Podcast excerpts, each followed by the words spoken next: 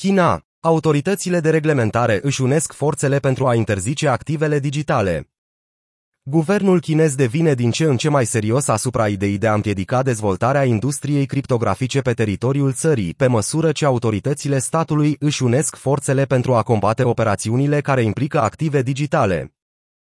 The People's Bank of China, PBOC, a anunțat oficial un set nou de reguli și măsuri pentru a combate adopția criptomonedelor pe teritoriul Chinei, inclusiv promovarea unei coordonări interdepartamentale mai puternice, menită să înceteze orice fel de activitate criptografică. Zece autorități chinezești ale statului, dintre care și PBOC, Administrația Spațiului Cibernetic din China și Ministerul Securității Publice, au stabilit un mecanism coordonat pentru a preveni cetățenii să participe în orice fel de tranzacții cu active digitale.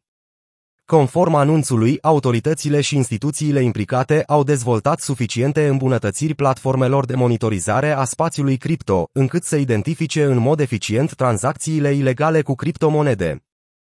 PBOC s-a adresat unui număr mai mare de agenții guvernamentale să oprească industria criptografică și să-i determine pe cetățeni să respecte legile impuse.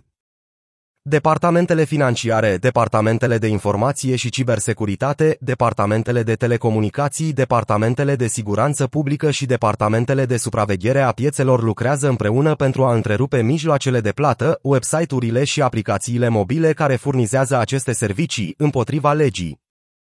Wen Xinxian, directorul Departamentului de Plăți pentru People's Bank of China, și-a exprimat îngrijorarea cu privire la creșterea în popularitate a criptomonedelor și a monedelor stabile, cerând mai mult ajutor cu privire la măsurile care trebuie aplicate în sistemul financiar tradițional, ca acesta să poată concura cu industria cripto.